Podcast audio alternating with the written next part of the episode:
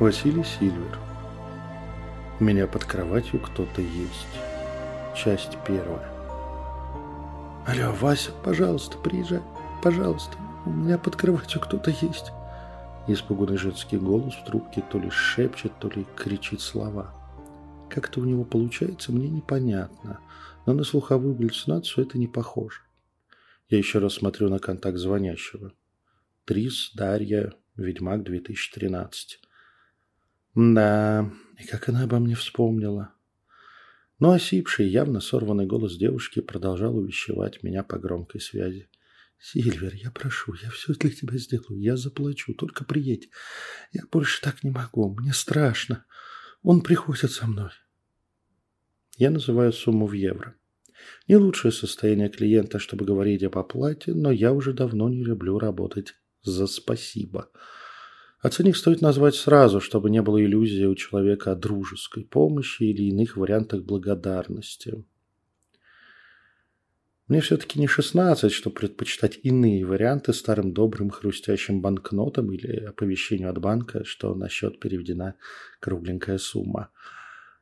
Девушка, услышав цену, на секунду замолкает, но сразу уверенно подтверждает договор. «Да, я заплачу. Плевать. Просто спаси меня и все. Приезжай». Тяжело вздыхаю и, покосившись на крафтовый пакет с вкусной ресторанной едой, принесенный курьером только пять минут назад, отвечаю. Ладно, присылай адрес, выезжаю.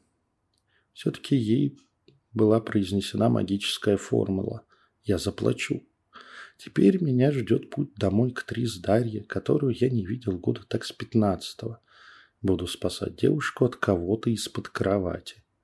Интересно, что у нее там завелось?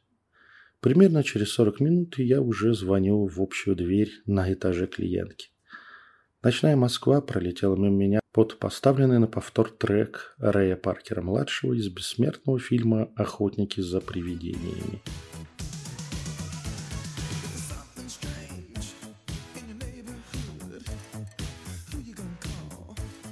Зачем звонят мне ночью девушки и просят приехать? Правильно чтобы я разобрался с потусторонней хренью под кроватью. Как я до этого дошел? Мое иронично-ворчливое настроение сразу улетучивается, когда дверь открывается, и я вижу Дарью. Потухшие глаза, запавшие щеки, серовато-белый цвет лица, огромные набухшие синяки под глазами, явные признаки морального, физического и энергетического истощения – Руки девушки дрожат в уже явно привычном треморе. Она с трудом закрывает за мной замок двери и, шаркающей старушечьей походкой, идет впереди меня к дверям своей квартиры. По домашней футболкой и штанами почти не считывается фигура, а сутулость, даже сгорбленность создает впечатление ужасной, давящей усталости, легшей на плечи этой 28-летней девушки. Все очень серьезно.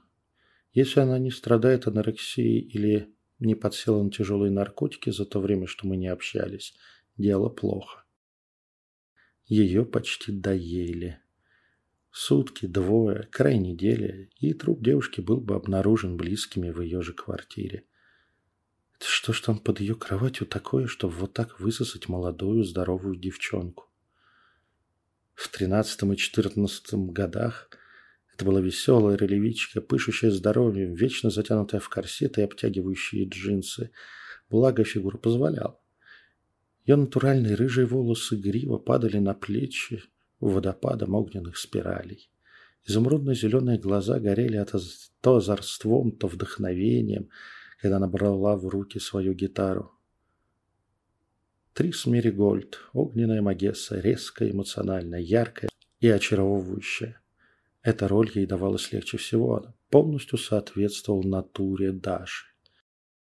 Сейчас серо-болотные глаза смотрят куда-то мимо собеседника. Потускневшие, рыжие, ржавые волосы спутались и неровно выбиваются из собранного хвоста, а огня в девчонке уже практически не осталось. Мумия, тень, а не человек. В квартиру я вхожу под полностью переведенными в боевой режим щитами – Энергетика дома пропахла страхом, холодным потом, бессилием и смрадом отчаяния. Видно, что сил на нормальную уборку у Дарьи давно нет.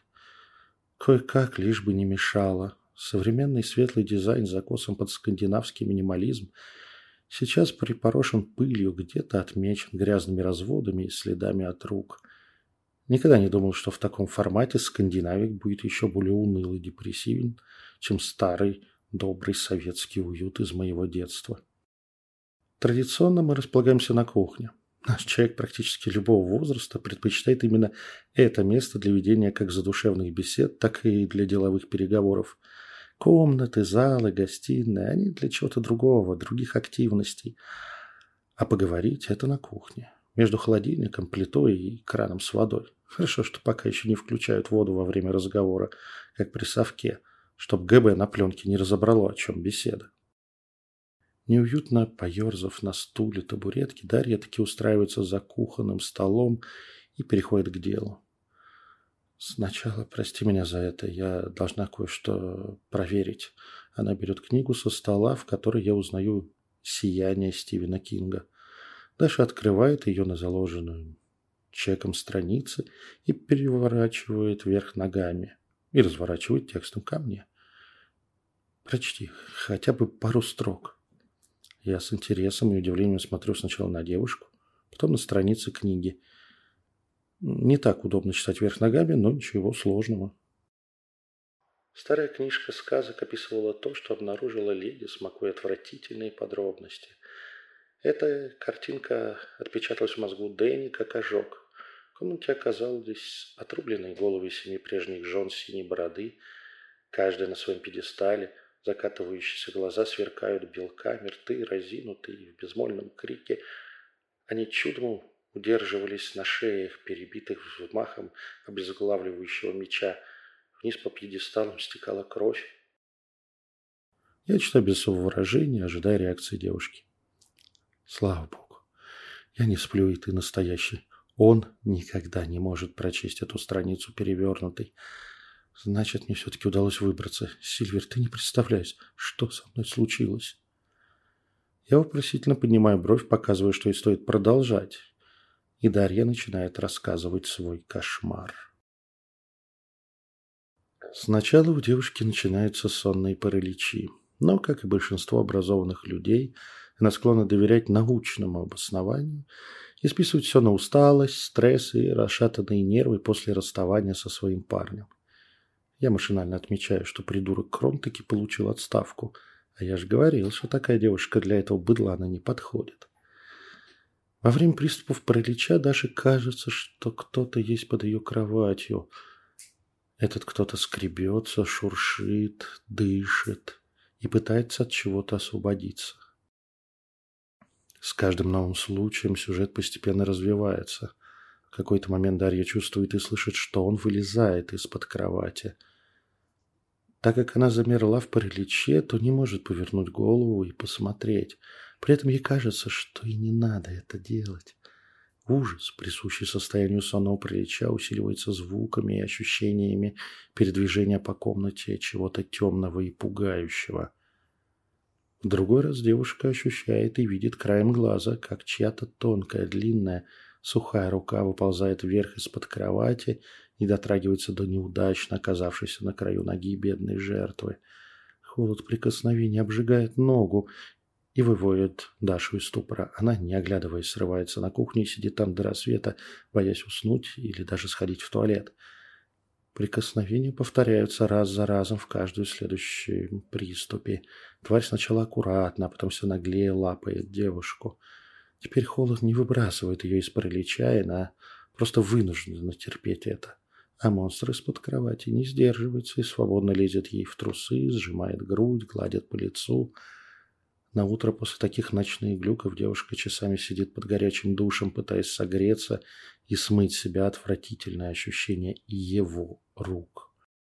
Психотерапевт Дарьи начинает намекать на подавленные воспоминания о сексуальной травме, полученной в раннем детстве, но на сессиях они пока не могут на нее выйти. Девушка пытается сменить локацию и ночует у подруги. Увы, озабоченный подкроватный демон находит ее там уже на вторую ночь.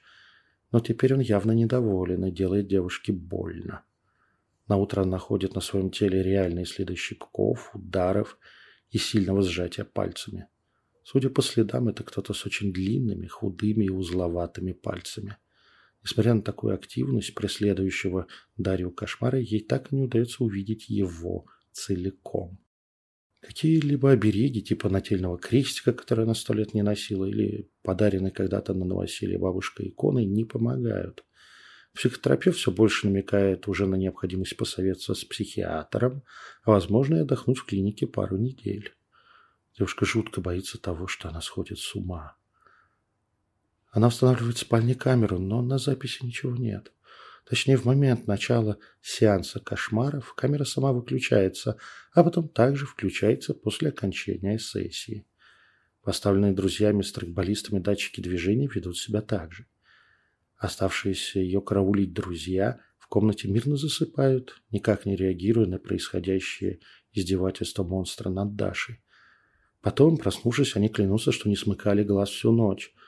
Но она-то видела их расслабленные, спящие лица с закрытыми глазами, когда ее насиловали тонкие пальцы твари. Постепенно она смиряется с происходящим. А что делать, если ее бессознательно такое упоротое и выкидывает такие фокусы вместо снов? Да и страшно засыпать. И она старается как можно дольше оттягивать момент отхода ко сну. Да и больно, и ужасно плохо от своих кошмаров. Но люди и не с таким живут. Дарья каждый вечер обреченно ложится в кровать, готовая к ночному унижению и страху.